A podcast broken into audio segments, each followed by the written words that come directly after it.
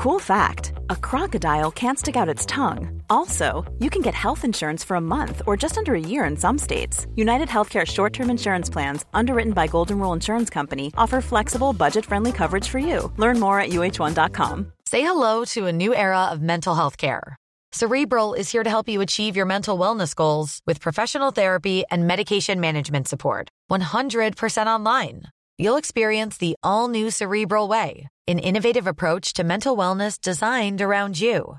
You'll get a personalized treatment plan from a therapist, prescriber, or both in a safe and judgment free space.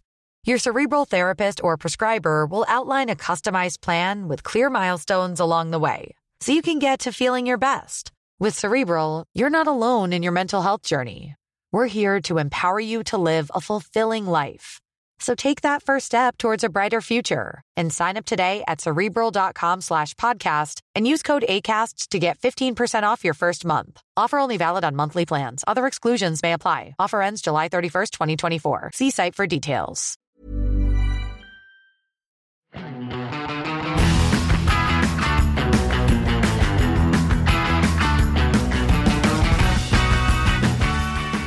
Han er eh, konsernsjef eh, for eh, rett over 2700 personer. Det er et selskap som importerer en hel haug med forskjellige biler. Det er Mercedes, det er Kia, det er Peugeot, Citroën, DS, Opel, Fiat, Alfa Romeo, Jeep og Smart. Og i tillegg Mercedes-Benz lastebiler, busser og merkene Setra og Fuso.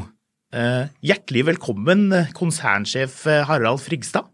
Tusen takk for det. Ja, så artig. Eh, det er jo eh, mye ansvar som hviler på dine skuldre, så da må vi jo kanskje begynne litt med det, eh, det fantastiske resultatet. Det var jo litt sånn jubelstemning hos dere da dere klarte å runde 1 milliard kroner i resultat for 2021, var det ikke sånn? Det er helt riktig. Det var, et, det var et godt år, og jeg var veldig glad for det.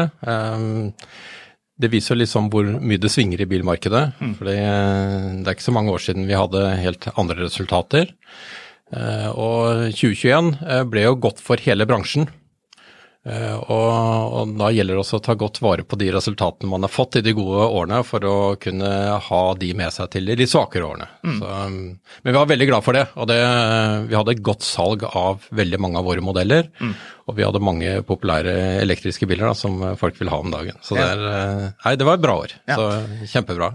Jeg vet at du eh, bor i Bærum og kjører til Lørenskog, og da spiser du faktisk frokost i bilen for å være mer effektiv. Er det ikke det? Eh, jo, det er for å slippe litt køen, da, for da kommer jeg av gårde litt før, da. Så eh, ja, det er riktig, det. Men nå i disse dager når du kjører, tenker du da på 2021-resultatet og gosser over det, eller er det fremover og det som skjer videre som er eh, det man tenker på nå? Nei, Nå er vi ute i april, så nå er vi ferdig med 2021. Men det er klart man må kose seg litt med, med gode prestasjoner. Eh, som var i 2021, så det, det, har vi absolutt eh, gjort. Men nå er vi ferdig, så nå ser vi på 2022 og fremover. Mm. Og det ser ut til å bli ganske bra det også, selv om det er eh, litt usikkerhet da, i, ja. fremover. Det er det. Ja. ja. Hva er det som skjer nå med de forskjellige merkene? Med våre ulike merker, mm. tenker du på? Mm. Ja, det skjer ganske mye. Vi har jo, du nevnte jo alle merkene våre, så vi har veldig mye uh, forskjellig. Uh, Mercedes, som uh, de fleste har et forhold til, der skjer jo enormt mye. Mm. det er nærmest en revolusjon. Fra 2025 så skal de da bare utvikle elektriske biler. Mm. Og det kommer nye modeller på løpende bånd hele tiden. Masse spennende som skjer. Uh, og det er faktisk en revolusjon. Det var ikke så lenge siden vi var på en samling, uh, Mercedes-sjefen uh, og jeg, hvor alle de private importørene i verden var samlet, da, og de skulle fortelle om sin strategi. Det var i fjor, det, riktignok. Og så um, fortalte de da selvfølgelig om alt dette med digitalisering som skjer, og osv. Ny kundereise og, og, og, dette. Men så fortalte de også om elektrifisering av bilene. Mm.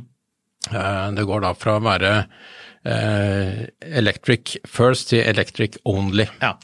Eh, som er den nye strategien. Og da fortalte han at bilene da skal De skal kun utvikle elektriske biler fra 2025. Og i den salen som satt der, ja. Så var det knapt nok noen som hadde eh, kjørt en elektrisk bil, Mm. eller faktisk sett en elektrisk bil. Ja. Så det gikk et lite gjesp da, gjennom salen. Og flere kommenterte det at vet du hva, i mange av de markedene som vi er, så har vi faktisk ikke strøm hele året, nei, hele døgnet. Nei. Eh, og noen steder så kjører de på aggregat eh, osv. Og, og det er i hvert fall ikke noe infrastruktur. Så da kan du tenke deg hvilket valg Mercedes gjør ved å, å, å gjøre dette her. Da. Så der skjer jo masse. Um, Kia så er det jo eh, også masse som skjer. De sier jo at de skal være blant eh, verdens fremste på elektriske biler. De har tre sånne strategiske stolper, hvorav en av dem er at eh, de skal være blant de eh, nå husker jeg ikke, eh, tre beste eller noe sånt nå, eh, på elektriske biler. eh, Og der kommer jo også bilene nå på løpende bånd, og de ligger jo helt framme. Og du ser jo også med den nye EV6-en, og for så vidt også Sorentoen, at de har tatt step opp sånn prestisjemessig. Eh, helt annet nivå enn det man har på en måte vært vant til tidligere. da. Eh, kult design, eh, teknologi som er helt rå. De er jo helt rå på elektriske biler, faktisk. Det ser du jo på effektiviteten og det som er på, eh, på motorene. Eh, så masse spennende som skjer der. Og Stellantis er jo det er jo en konsolidering som nå skjer da, med alle de merkene. og Det blir utrolig spennende å se hvordan de kommer til å posisjonere merkene. Hvordan de skal klare det ordentlig da, og faktisk skille dem, men samtidig dra nytte av det å ha felles plattformer. Ja. ja, det må jo være noe som er uh, ganske interessant for deg, for du har jo vært da i Møller siden 2000 og, eh, Unnskyld, 1994, var det ikke det? Jo, Ja. stemmer det. Så eh, det var OL, og alle kjørte rundt i hvite Volvoer, og det var god stemning, og du begynte i, eh, i Møller. Det må ha vært eh, veldig vanskelig. Vi kan komme litt tilbake til det med Møller-tiden, men jeg bare tenker på for Stellantis, da, for de som ikke eh, er 100% opplyst, så er jo det da eh, FCA og PSA som er gått sammen. Og Bertil Osten har jo forhandlet og importert eh, noen av disse PSA-merkene, altså Peugeot, i, i veldig, veldig mange år. Det, var vel over det er vel nesten 100 år, er det ikke det? Det blir i hvert fall eh, mer enn 70. Ja, nei, nå er det sånn at uh, man begynte jo faktisk med Peugeot, eller faktisk så begynte man med noen andre amerikanske modeller Ja, sånn- for 120 år siden. Ok, 120, ja. Ja, men uh, uh, så, så begynte man med Peugeot, det er riktig det. Og faktisk Opel. ja. Eh, Som også, også er en del nå av av Stellantis. Så ringen er sluttet, kan du si, da, at vi har Ja. fått det tilbake igjen. Fordi man eh, Unnskyld, nå sa jeg Peugeot, det var feil. Vi begynte med Fiat og Opel. Fiat og Opel. Ja. Fiat Men det gjør jo ikke noe, for Fiat er jo også med Ja, i denne eh, gedigne pakken. sluttet. Ja. Det er helt riktig. Um, og så eh, mistet Nei, så, eh, så hadde jo Bertil Osten hadde en bror. Ja. Um, og, og det å ha Fiat og Opel sammen, det ble litt for mye, sånn konkurransemessig. Så broren fikk jo da Opel, Ja, ikke sant? Ja. Tranesten. nettopp. Selvfølgelig. Ja. Og så beholdt man eh, Fiat, det var det store merket, og så Ja. mistet man eh, Fiat i 1929. Ja. Så det var en stor nedtur, Ja. rett og slett. Ja. Eh, og da var Bertel så flink da, at han fikk Mercedes. Det var jo da lastebiler. ja. Riktig. Så da begynte det. Og så kom Peugeot senere eh, inn. Ja. Eh, og så har de andre merkene kommet på, da. Men eh, Så ringen er sluttet, kan du Ja. si. da. Ja. Men det er jo spennende. Det, det er jo så mange merker, og det er jo egentlig merker med veldig forskjellige historier, veldig forskjellig bakgrunn. Så bare det at, at Opel og Alfa Romeo og eh, Jeep er i samme hus nå, og i tillegg til ja, DS, Citroën, eh, Peugeot, det er sånn det, nå er jo dere vant til å håndtere en del av det, fordi den siste, altså den FCA, Fiat Chrysler-biten av det kom jo inn ganske nylig. Det var vel i fjor det ble klart? ja da, vi fikk klart. det i desember i fjor. Ja, Ja. Desember i fjor, ja. Ja. Så dere har bare så vidt begynt å selge de bilene. Hvordan går det an? Det er altfor tidlig å si, egentlig. Ja. Det var jo også slik at mange av forhandlerne var sagt opp fra tidligere eller fra eh, FCA. da. Eh, Og og de fleste har jo beholdt, men noen eh, på en måte har løpt ut. Eh, Så det har vært et skifte også i det. Så det er litt tidlig å si enda hvordan eh, det er. Og så er det eh, med leveringssituasjon og alt sammen. Så, men vi er godt i gang, altså. Absolutt eh, godt i gang.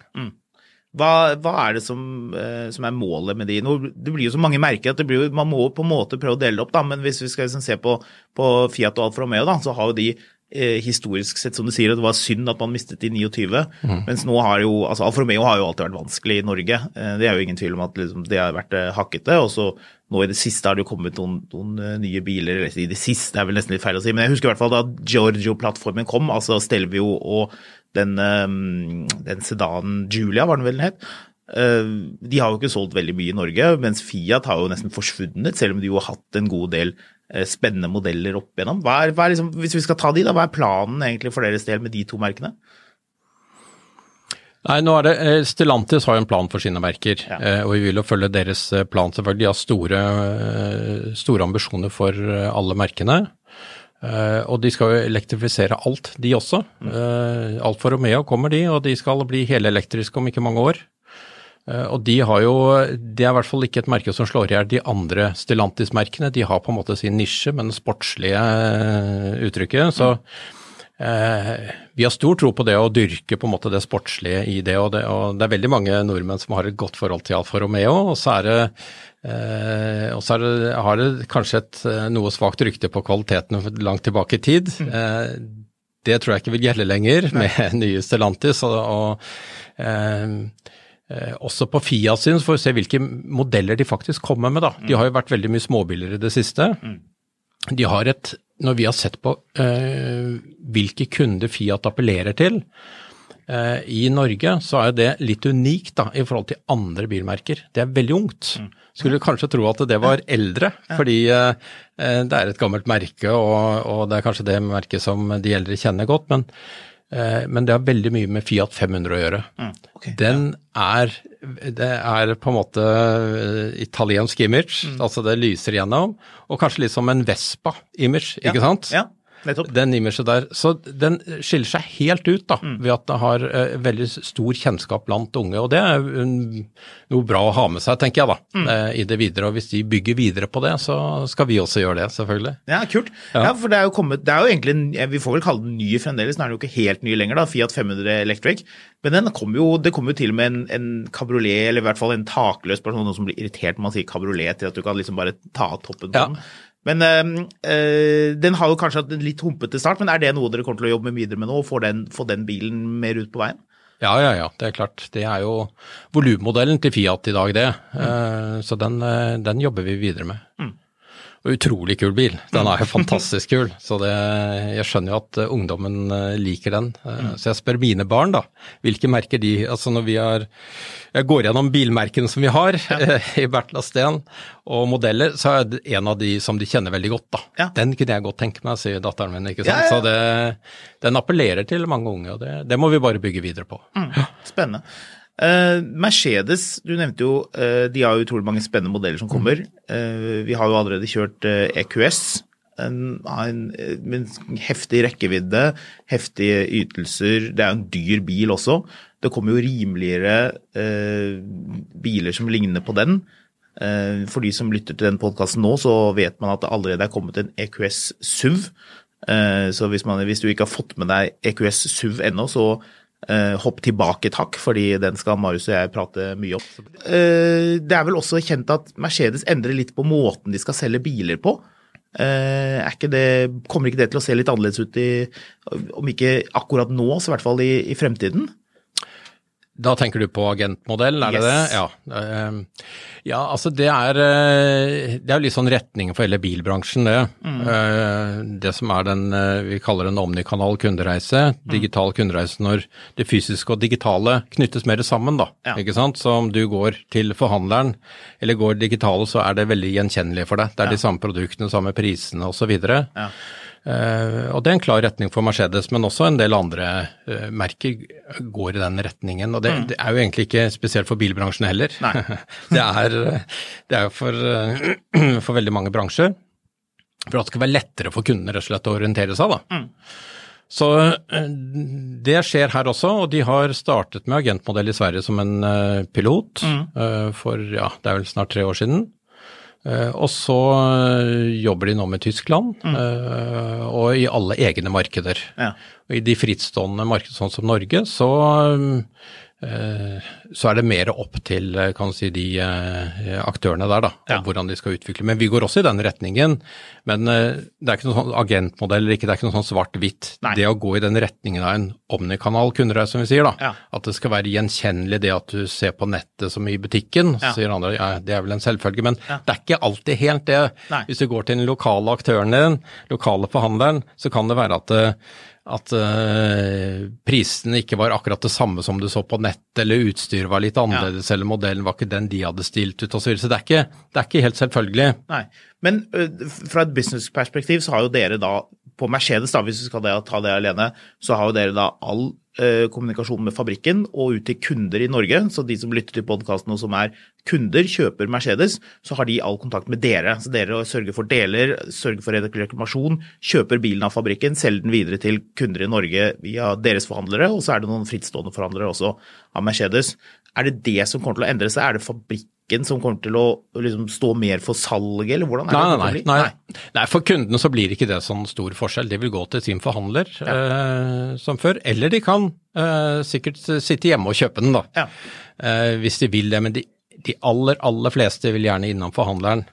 Eh, men det er mer det at det skal være gjenkjennelig. Den kundereisen skal være så transparent som mulig, så kunden kan se oversiktlig og greit hva er det jeg kjøper, hva er det jeg kan få, hva mm. koster alt, hva hver gangen i den kjøpsprosessen min. Mm. Det er det som er viktig. Mm. Og så vil de fleste da gjerne få litt hjelp av en uh, veileder hos en forhandler. Uh, for det er, det er jo en dyr sak. Det er mm. kanskje noen som altså, kjøper kanskje én gang i livet en ny bil, og mm. andre kjøper det hvert tredje år osv., men det er, det er, jo en veldig stor utgift. Mm. Og da har du lyst til å sikre deg litt og høre med noen osv. Men gjøre den kundereisen så trygg og god som mulig, og at du kan gjøre mest mulig egentlig selv på nettet, for mange liker det godt. da. Mm. Så vi vil være tilgjengelig på flere kanaler og gjøre det på en måte så godt som mulig eh, for kundene der, da. Men, men du er jo bilbanen. Du har jo vært i Møller siden eh, 94, begynner å bli en stund siden, eh, og vært i eh, Birger Haug. Du, altså, folk liker jo nett, ja, men er det ikke også noe med at man vil komme og ta på bilen, føle, liksom møte en selger? De tingene der. For Bertil Osten sin del, er det noe som, som, kommer til å bli liksom tonet ned, eller vil man liksom fremdeles Dere har jo, dere har jo Egil Stenshagen i styret, han er jo bilmann så det holder, og også en, en, en flink selger. Det er, vel, det er vel liksom Det er vel ikke bare nett som gjelder i fremtiden når det kommer til biler? Nei, og det er det, det er det, jeg mener at jeg tror forhandlerne vil ha den samme rollen som før, men at kunden kan gjøre mer hjemme, da. Mm. Uh, ikke sant? At du skal få en tryggere kundereise ved å se hvordan alt er. Mm. Du har jo selv fortalt hvor mye du er på Finn for å liksom sjekke ut alt og så videre. Da gjør du det samme at du går gjennom og ser hvis du vil ha en Mercedes, da. Mm så er det enda mer oversiktlig alt det du kan få. Du har jo mm. konfigurator og sånn i dag også, ja, det men det skal bli enda liksom lettere og transparent for deg. Eh, det som er der. Og da kan du gjøre mer av det, også selv. Og så går du til forhandleren, og så får du de rådene du trenger der. Ja. Og så kan du ta og føle osv. Ja. Det tror jeg blir like viktig i framtiden. Men det er ikke like viktig for alle. Ikke sant? Nei. Noen vil bare ha en uh, enkel og grei bil og tenker ikke så mye på hvordan det skal være. Uh, bare gi meg et eller annet som funker, og det er greit. Mm. Uh, gjelder kanskje ikke så mye for Mercedes, kanskje det er andre bilmodeller som det er viktigere ja. at det er veldig enkelt. Ja. Så da legger vi til rette for det også. Mm. Det er egentlig det. Så mm. uansett hvilke preferanser du har som kunde, så skal vi legge til rette for det. Mm. Jeg tror ikke forhandleren får noe mindre rolle, men at det skal bare bli lettere å være kunde. Det er egentlig det som er målet vårt. Da. Så du tror ikke forretningsmodellen til Bertil Osten nei, ikke forretningsmodellene våre. Det er, vi, det, er vi, eh, det er, vi, som selger, det er ikke fabrikken som selger bil, det er nei. vi som selger bil altså ja. fortsatt. Ja. Det, det, er akkurat som før.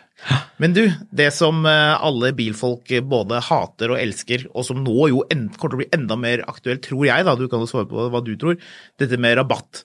Man eh, vil jo ikke gi noen rabatt på en bil, selvfølgelig, og mange sier jo at de gjør ikke det, men vi vet jo at det skjer likevel, og noen får en rabatt og andre ikke. Med at, eh, at ting blir mer digitalt, at du sikkert også kan bestille bilen på nettet etter hvert. Hvordan, hvordan, tror du det kommer til å bli i fremtiden? Er det nå sånn at, at man kan ha en rar avtale, eller man kan prute og få en bil rimeligere, og så får man det mens noen andre ikke? Hvordan kommer det til å bli? Det er noe av det man ønsker også å unngå da, med en sånn type agentmodell. Eh, Direktesalgsmodell, som det også heter. da. Mm. Fordi eh, man tror egentlig ikke at kunden er så veldig glad i den prutinga. ikke sant? Det man er mest redd for, er jo gjerne at naboene har fått den bilen billigere enn deg. Ikke sant? Ja. Det å bli lurt, det, det, er liksom det verste. Ja. Eh, ikke det at du skal betale det det koster, det er greit det, liksom. Den får koste det den koster, men eh, bare ikke bli lurt. Eh, Og det unngår man da hvis det er en fast pris, da, som det heter. ikke sant? Eh, Så det så man bl.a. i Sverige, at kundetilfredsheten den var økt litt, og man tror at det har litt med det å gjøre. Akkurat i starten i overgangen så var det faktisk slik at eh, det var en del kunder som var misfornøyd. For de sa vet du hva, nå har jeg kjøpt den eh, femte Mercedesen her, jeg forventer faktisk å få litt rabatt på det. Og så fikk de ikke det likevel, det var liksom en fast pris. Eh, Men det ga seg etter hvert. Ja. Men tror du ikke at noen i bransjen da kommer til å falle for fristelsen til å liksom eh, gjøre et eller annet eh, Jeg husker jo da, da Seat kom, så skulle de jo selge alt på nett.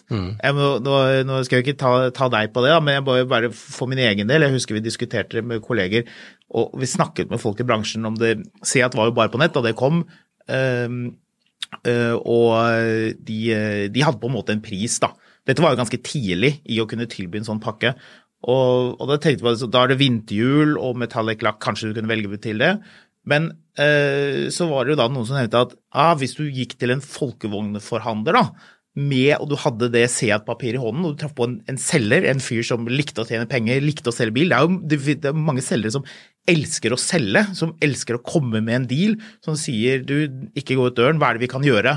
Så sier da kunden ja, vært og kjøpt på en eh, sånn eh, Seat, da. Å, Seat, ja. Nei, det må du glemme, for, det, for da får du ikke noe rabatt på vinterhjulene, og jeg kan gi deg vinterhjul gratis, jeg. Da blir jo bilprisen lik, og da vil du vel heller ha en Volkswagen, ikke sant?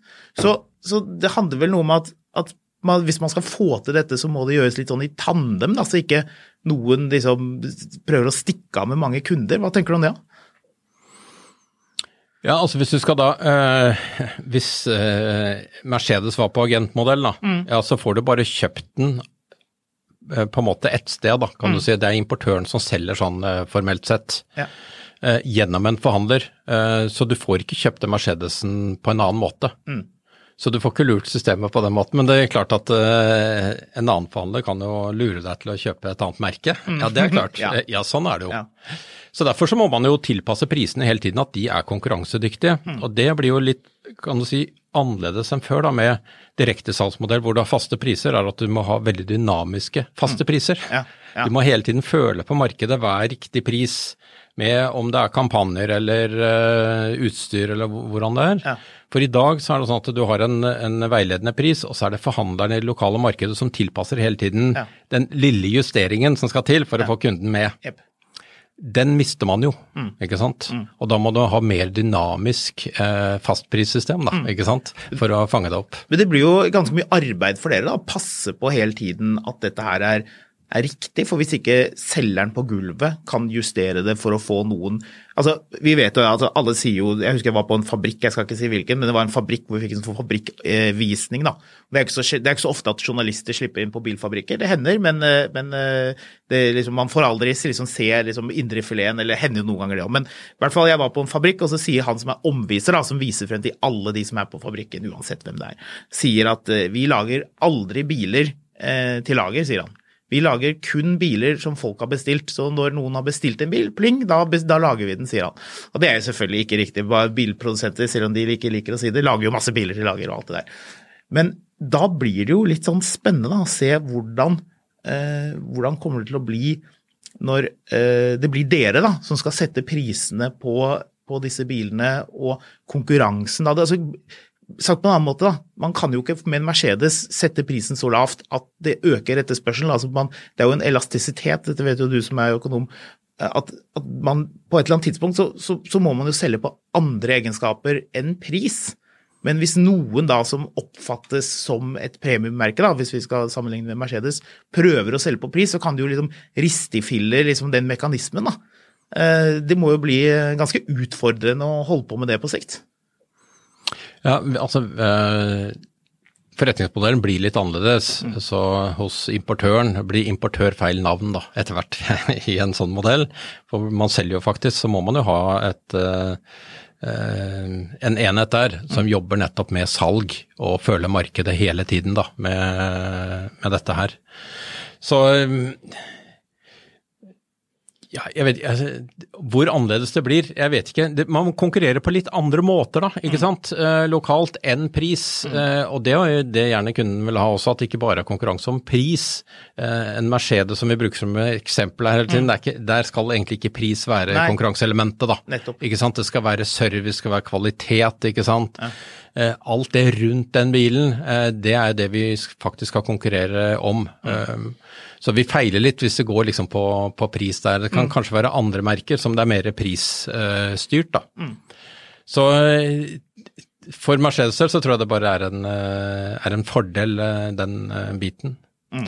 Nei, Det blir spennende også å se, og vi har jo ikke gått dit ennå, bare så det er sagt, mm. med agentmodell. Og det er flere nivåer av dette her. Så mm. det er ikke svart-hvitt at liksom agentmodell er agentmodell, det er mange ulike nivåer. Mm. Og det er veldig prematurt dette her. Mm. Eh, det er ingen som har testet ut ordentlig, kan du mm. si. Annet enn f.eks. Tesla har jo en uh, sånn type modell, mm. men de eier jo hele verdikjeden, så det er jo helt annerledes, ja. ikke sant. Ja. Så i de etablerte For de etablerte merkene så er dette her veldig nytt. Mm. Og hvordan det ender opp, helt den modellen, mm. Eh, det, det, får vi bare vente og se, egentlig. Og vi er eh, i hvert fall helt frampå for å teste ut og sjekke ut. Og vi får jo smart Uh, vil si nye Smart da, ja. til ja, neste år. Ja, ja, stemmer det. ja. Uh, og der, der, er planen nå å starte med, med, agentmodell, men da er det ikke ikke den skal si, Det kalles ekte agentmodell, men vi kaller det en type uekte agentmodell. som også er en direktesalgsmodell, da. Ja. Ikke sant? Ja. Men det er noe mer fleksibilitet i det, rett og slett. Men, mm. men det vil oppleves for kunden at du ser eh, samme pris på nett som i butikken og osv., og, så videre, og du selv kjøper den direkte fra importøren, da, kan man ja. si. Så du som jo er en, en garvet uh, bilmann, må jo da være enig i at dette er er veldig nytt. Liksom, tror Vi har jo mye bilbransjefolk som lytter til denne podkasten, i tillegg til, til, eh, alle andre bilentusiaster. og eh, det med liksom sånn når det nærmer seg slutten av mars og man liksom begynner å se på salget og sånne ting, altså, det blir jo spennende å se da, hvordan det vil påvirke selv for enten Porsche eller Mercedes eller noen andre som selvfølgelig har salgsmål fra Tyskland eller Korea eller hvor det måtte være, at, at, at det vil komme liksom som kampanjer, og at man vil liksom prøve å tilpasse seg. Så det, ja, det, det, blir jo i hvert fall veldig spennende å se på. Skal jeg spå litt, så vil jeg tenke at det kommer til å være best å kjøpe bil i slutten av mars, eller ja. Disse, vi har jo disse fire kvartalene i året, og det, det er kanskje Følg med på det. Jeg skal ikke, skal ikke, lure deg til å si noe på det, selvfølgelig.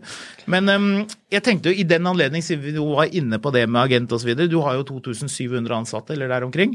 Mange av de er jo selgere og driver med treffer kunder. Hvordan tror du det blir for uh, for dem i fremtiden og andre som snuser på bilbransjen og jobber mot eh, kunder? Kommer det til å bli annerledes i forhold til salget? Er du nå fortsatt på agent? Eh? Ja, jeg bare, eller bare tenker sånn generelt. generelt. Altså, så, det er jo mange som, som tenker åh, bilbransjen er et kult sted, og det har du jo selv sagt eh, i intervjuer at det er et, et, et, fengende sted å være. Det er mye som skjer, det er mye action, nye modeller, nye priser, avgifter, ikke minst. Det er liksom alltid noe å ta tak i eller noe å rive seg i håret over hvis man vil. Men jeg tenker det er sikkert en del som lytter til podkasten og tenker hm, det kunne vært gøy å være i bilbransjen. Og du som jo er, er sjef for eh, et av de eh, virkelig store på, på import, hvordan, hvordan, tror du, liksom, hvis du skulle sagt til dine barn kanskje, eller noen andre, bli med i bilbransjen, eh, er det liksom er det det man bør gjøre? Er det, er det der det er gøy fremover? Ja, er jo svaret. Fordi... Åpenbart. ja, helt åpenbart. Eh, Men la oss si det på en litt annen måte.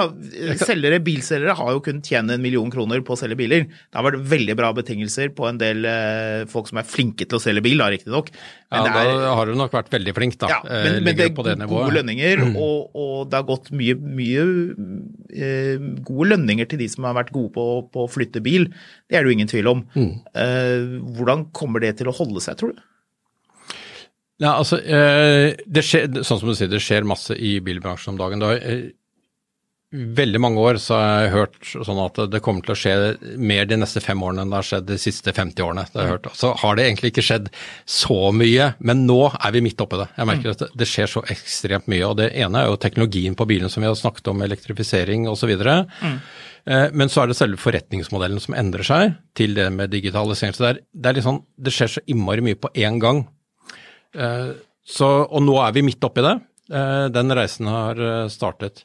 Men å jobbe i det, så, så, mener jeg at på, nettopp pga. det, så blir det nærmest enda mer spennende, da. Mm. Man må tilpasse seg selvfølgelig nye ting.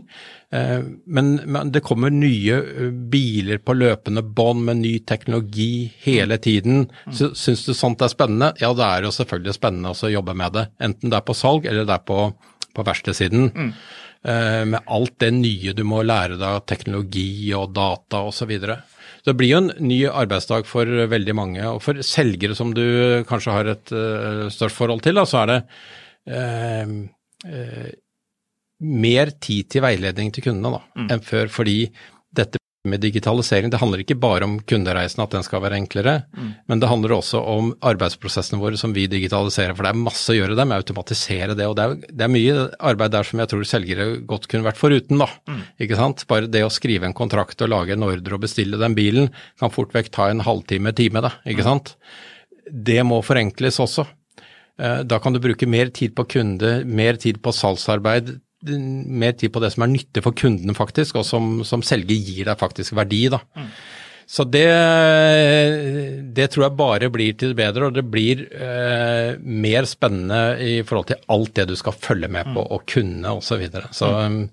Eh, en, en bransje i rivende vekst. Og så er det jo masse ulike former også for, eh, for måten å ha bil på, ikke sant. Mm. Eh, som du også må kunne litt. Ja. Før så har det liksom vært enten så kjøper du en cash, eller så er det eh, lån. Mm. Eh, og det formidler vi jo gjerne, eller, eller, leasing. Men det er jo flere former også som, som stikker seg fram. Så liksom å ja. kunne rådgi kundene litt da, på de ulike tingene, det er jo spennende. Ja, for dere har jo eh, to egentlig sånn tjenester som går på, litt på siden av det med import og også salg, som jo er eh, Otto, som er Det er bildelingstjenesten.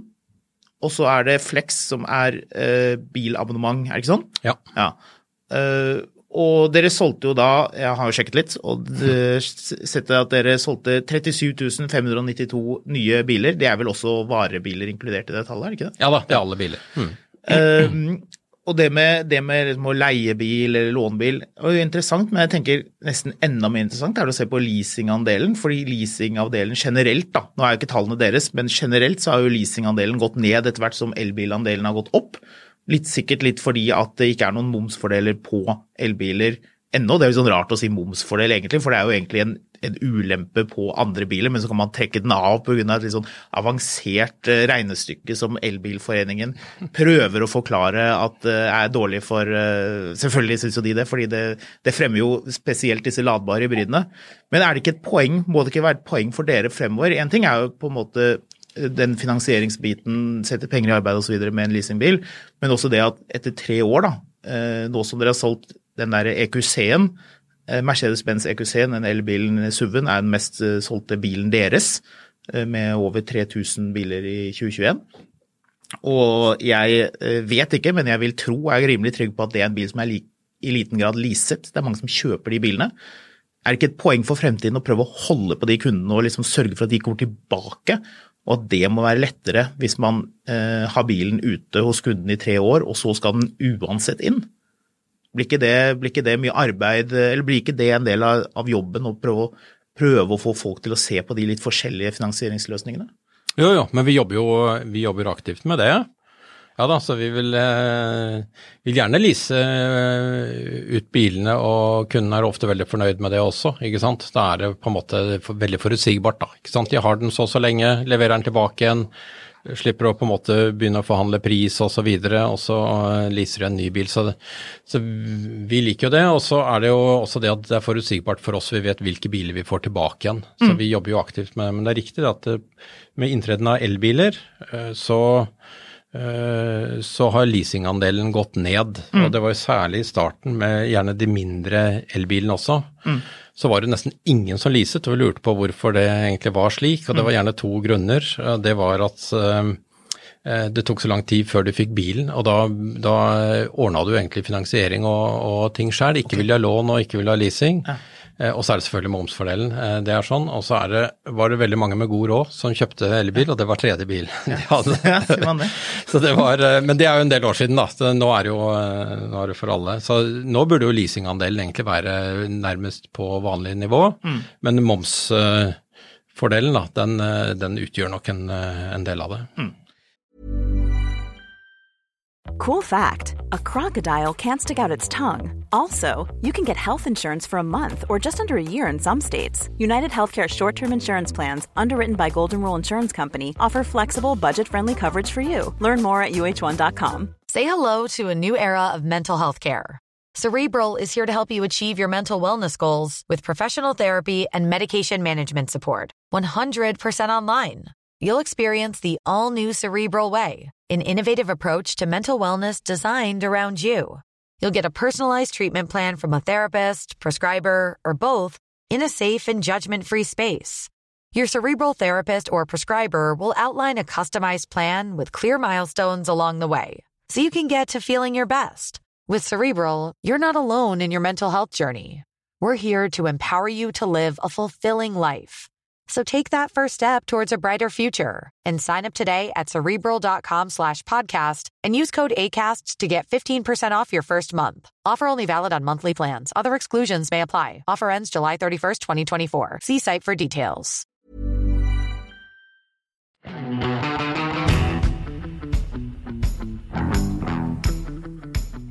Dere har jo vært opptatt av å snakke om elbilfordelene. Eh, Det er jo, de fleste importører vil jo selvfølgelig ha de.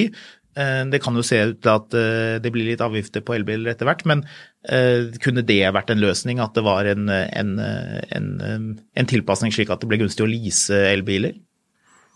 Nå blir det jo helt sikkert moms på elbiler etter hvert, og da vil det jo faktisk få den effekten der, da. Så da, da kommer jo inn og okay, ja, seg selv. Ja. så dere liksom venter litt på at det skal komme litt Nei, litt, vi uh, gjør ikke det. Vi tror jo at det faktisk må så bør elbilene ha en fordel en god stund til. Det er eh, rundt 85% fossile biler igjen i bilparken vår.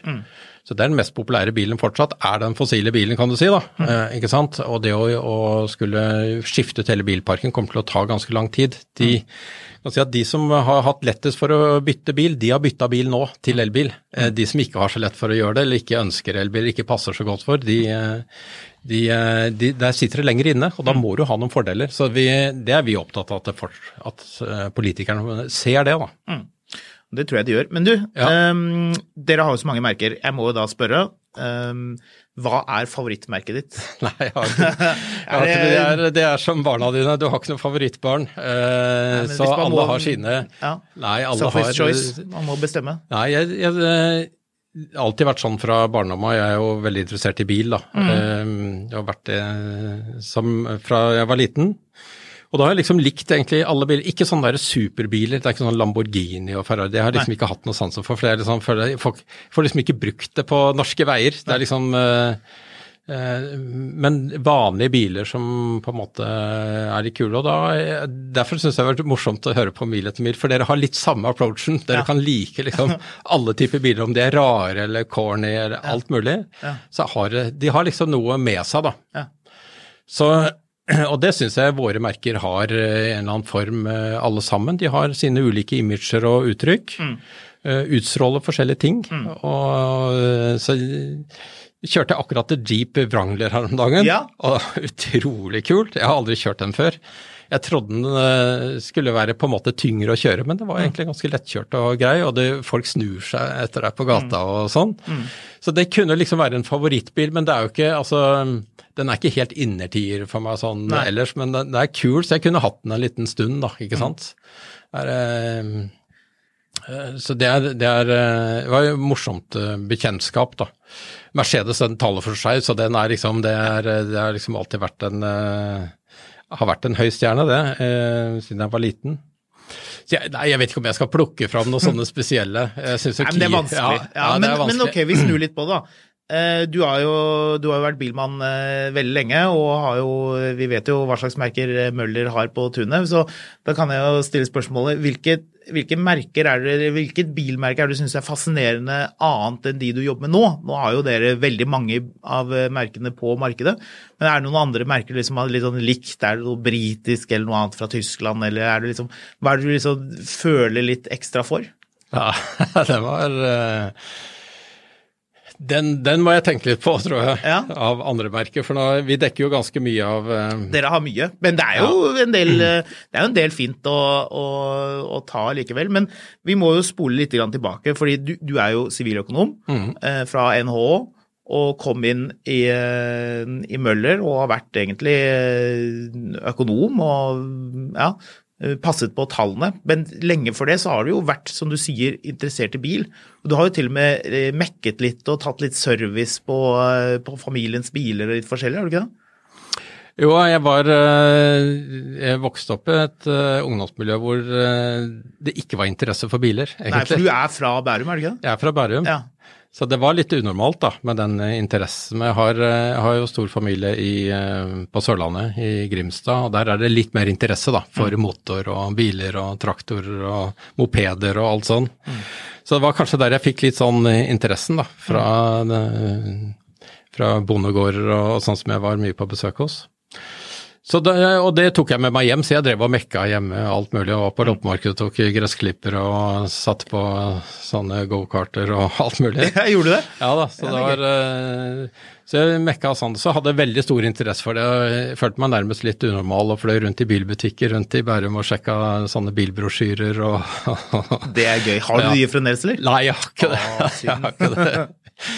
Så jeg følte meg litt nærmere. Da er det veldig herlig da, å høre på sånn som Mil etter mil og sånn, og høre at det er andre som er enda mer nerdete enn Holde på butikk. Jeg har også ja. sanket bilbrosjyrer, det skal sies.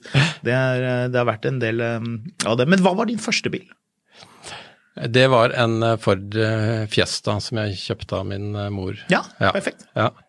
Ford var jo litt sånn stort merke for meg da jeg vokste opp, da. Ja. Så det var Far min hadde mye Forder, og det ble liksom det ble litt stort da med Ford Granada hadde han og ja. mange etter hverandre. Og, Selvfølgelig. Ja. ja. Ford og Opel på den tiden, det var, eh, det var, en ting, altså. Ja, det var riktig det, altså. Det var Nei, Granada den var jo veldig stor da. Først, eh, Det var jo 2,3 liter som vi hadde da, som var en det, det var jo ordentlig, det da. Ja, det var ordentlig. Ja. Og gikk fra L til GL, det var jo så stort at det var ja. helt fantastisk. Hadde velur i setene og sånne ja, leketre i dashbordet dashbord og ja, ja, litt sånne ting, da. Ja. Får du bruk for noen av, av, de egenskapene i dag, når du er uh, sjef for så mange mennesker? Altså, åpenbart, du fyller jo ikke kjølevæske på spylevæsketanken eller noe sånt, så du klarer jo å fikse deg hvis du er på fjellet og det sier pling, men, men liksom, er, det, er, det, nyttig å ha med seg liksom, den, den bakgrunnen også? Den bilinteressen tror jeg er nyttig, for det er, eh, det er lettere å sette seg inn i ting. Eh, det, altså, det var veldig morsomt å høre på programmet Gisle Valen her, som dere hadde her ja. Eh, for en tid tilbake. fordi jeg syns at han eh, satte veldig godt ord på all den entusiasmen og kunnskapen som er i bilbransjen blant de som jobber der. Mm. Eh, det er enormt mange som, som, bare De dyrker på en måte bilinteresse. Eh, og det spres over til kunder, til ansatte osv. Han, eh, han har jo en veldig stor interesse, men det er det veldig mye av da, mm. eh, på den. Og det tror jeg er, det er bra, det. Du trenger ikke å ha det for å lykkes i bilbransjen, og vi har veldig mange som ikke er så veldig genuint interessert i bil. Mm. Absolutt. Eh, men, men, det at det er noen der, det tror jeg er eh, bra. Det er, eh, skaper litt energi da, på, mm. på jobben, og, og, det smitter over til kunder også, mm. de tingene. Så sånn sett så er det nyttig. men det, akkurat den kunnskapen Nei, det, nei, mekking gjør det ikke. Det gjør det overhodet ikke. Og den kunnskapen jeg hadde om de gamle bilene, det, det, er vel ikke så nyttig lenger. Altså må jeg si at det, Den genuine interessen, den, den har falmet litt på enkelte områder. Det er ikke så, så interessert som jeg en gang var, da, mm. men, uh, på de tingene. Men jeg syns det er gøy. Jeg følger med på alle nye biler som kommer, jeg følger med på konkurrenter og syns at det er, er moro. Jeg mm. følger med på Finn, sånn som du gjør. Ja, det er jo alltid morsomt. Ja, jeg kan, uh, det går en del uh, timer på det, altså. Ja, Sjekke hva jeg kan kjøpe. Ja. Så. Ja, kan det dukke opp eh, mye rart. Eh, men du, du, liker jo, du liker jo sykkel, du. Ja, jeg syns det er veldig morsomt med sykkel. Ja. ja. Hva er det du har for noe? Ja, eh, Honda Africa Twin heter det. Det er uh, Ja. ja, den siste versjonen, ikke av de eldre, men av de ja, litt nyere, da. 2016-modeller. Ja. Men det er ikke sånn, det er ikke sånn, sånn, sånn bøllesykkel som du nesten står på når du suser av sted med sånn stort Nei, det er en, det er en sånn offroad-turing. Ja. ja. Men det er jo ganske langt unna. Sånn Honda sånn Nå husker jeg ikke hva de heter, men sånn som, du, som jeg husker at jeg så som barn på autobahn, som så ut som, det, så som et lite hotell som kjørte av sted, hvor du satt liksom veldig tilbakelent. Altså, den sykkelen ja, ja, ja. du kjører på, er jo mye mer sportslig. Det er nesten sånn du kan kjøre i skauen. da. Ja, det er en ordentlig offroad-sykkel, ja. men det er jo en blanding. Det er som en BMW GS, kan du si, da, for mange kjenner til. Det er den type sykkel eh, fra Honda en 1000 kubikker som uh, går så det griner og er uh, kjempegod å kjøre uh, osv. Ja. Jeg kjører altfor lite, ja. det skal jeg innrømme, men jeg kjører en god del til jobben. Ja, du gjør det? Ja, det gjør jeg. Ja. Sånn i sommerhalvåret. Er litt for å unngå trafikk og litt for å ha litt avveksling, rett og slett. da. Jeg kjører jo to og en halv mil hver vei, så da blir det litt kjøring, da. Så, men det er ikke den morsomste veien å kjøre på. er, er, er, du da den litt sånn avslappede eh, motorsyklisten som holder, passer på god stand, ligger midt i feltet, tar det rolig, eller du, blir du sånn sinnatag som slår i speilene til sånne eh, folk som eh, bytter felt uten å følge med? Og... Nei, jeg prøver å være eh, fornuftig, altså. Jeg gjør det. Så jeg, altså, når du kjører sykkel, så må du følge med absolutt hele tiden. Mm. Eh, og det, jeg har, Riktignok har jeg øreplugger på og hører på f.eks. mil etter mil, men dette går fint. Men, men, du må følge med absolutt hele tiden. Gjøre deg så godt synlig som mulig i trafikken. Og så ser jeg på øynene til andre i bilene osv. Hvor er det de har øynene, ser de meg osv. Så, videre. så det følger jeg med på. Men eh, Uh, nei da, jeg kjører, kjører, ganske rolig og fint, det altså. Ja. Det, er ikke, det, er jo ikke der du skal egentlig uh, få utfolde deg på trafikken i Oslo. Det er jo mer på landeveien som det er morsomt å kunne utfolde seg litt mer, da. Mm. Men annet enn uh, Ola-bilene, har du noe, noe, snadder i garasjen selv, eller er det sykkel som gjelder privat? Nei, jeg ikke noe Jeg har ikke det, altså. Jeg, jeg liksom kjører, kjøper hele tiden da, på, på Finn, sånn som uh, dere gjør på mm. Den jeg har liksom vært mest på, er jo SL. Jeg har innmari lyst på en SL. Ja. Men 107 eller 109? Nei, altså jeg er på Min favorittmodell er vel egentlig den fra 2008 til 2011-modell. Ja, den, den, er fin. Ja, Den syns jeg er bare ja. helt fantastisk. Ja, da. kult. Litt ja. nyere. Ja, kult. Ja, Den syns jeg er kjempefin. For det, det, er jo den samme som var eh, modellen før, men de bytta jo fronten, ikke sant. Stemmer det, ja. Og den er en del kulere, syns jeg, da. Ja, den er men det er liksom mellom de to. Har du fått kjørt den ennå? Nei, jeg har ikke kjørt den ennå. Men så syns jeg den er litt, uh, litt grann stor. Okay. Så jeg lurer på om den SLK-en, det er jo mer, mer, det er mer cruiser enn SL. Ja, ja, det er det. Ja med SLK med en eh, litt heftig motor kunne også ja, vært det, uh, morsomt, da. Så, så, jeg liksom kjører, kjøper hele tiden og har de på favoritt, og ja, nå skal jeg ringe. Med, og, ja, det er morsomt, nå skal jeg ringe, men så gjør jeg det ikke også. det er en lek, det der. Følge litt med og lage, og så gikk annonsen ut, og så kommer den inn på nytt, og så tenker man ja, det. det, er morsomt, det. å følge med på. Jeg må jo bare advare interiøret på de på de SL-ene er jo utrolig mye bedre enn de andre. Altså, ja. det er jo, I og med at de liksom var sånn USA toppmodell, så tenkte Mercedes på den tiden at da, da måtte man liksom dra på litt. Det er veldig fin kvalitet på de SL-ene. Skikkelig sånn ordentlig sånn gods i dørene, og det er litt sånn, sånn brightwork, sånn krum og, og uh, Ja, første gang jeg tok dørhåndtak med en sånn SL, var litt sånn som i gamle dager, det der med sånn 124-bilen, at det var en sånn veldig sånn tung, god ja. følelse. Ja. ja, det er herlig. Ja, det er deilig. Det, er litt, det, konkurrerer jo litt med sykkelfølelsen din, da, hvis du skal ha begge deler. Ja, det er det. Så jeg vet, jeg vet den kommer til å bli stående litt, så det er derfor jeg har eh, venta litt. Men du, helt til slutt, hva kjører du av firmabil, da? Nå kjører jeg en Kia Sorento. Å, ja.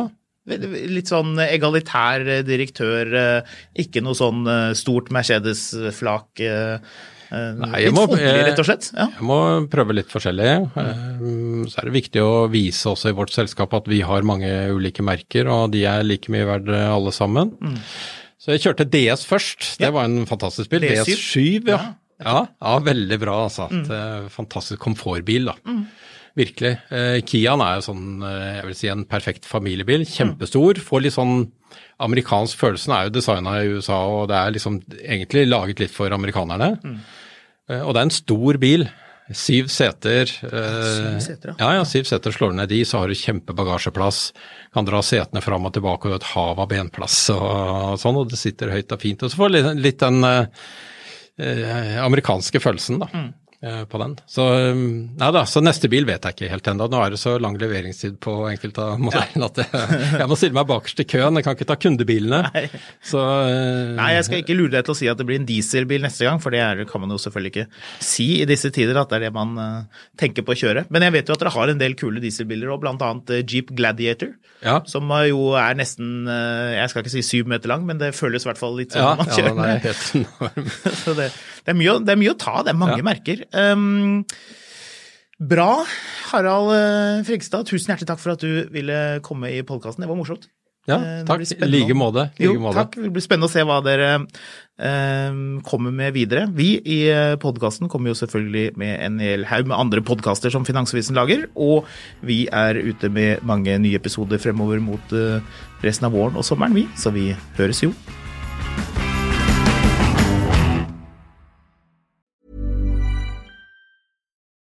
Join us today during the Jeep Celebration event. Right now, get 20% below MSRP for an average of 15178 under MSRP on the purchase of a 2023 Jeep Grand Cherokee Overland 4xE or Summit 4xE.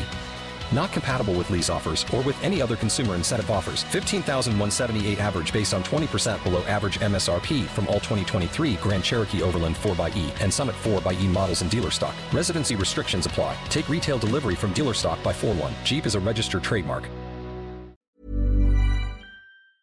Mil etter mil, en podkast om bil, er en podkast fra Finansavisen. Programleder er Håkon Sæbø og Marius Mørk Larsen. Produsent er Lars Brenden Skram. Podkast- og videoansvarlig er Marius Mørk Larsen. Og ansvarlig redaktør er Trygve Hegna.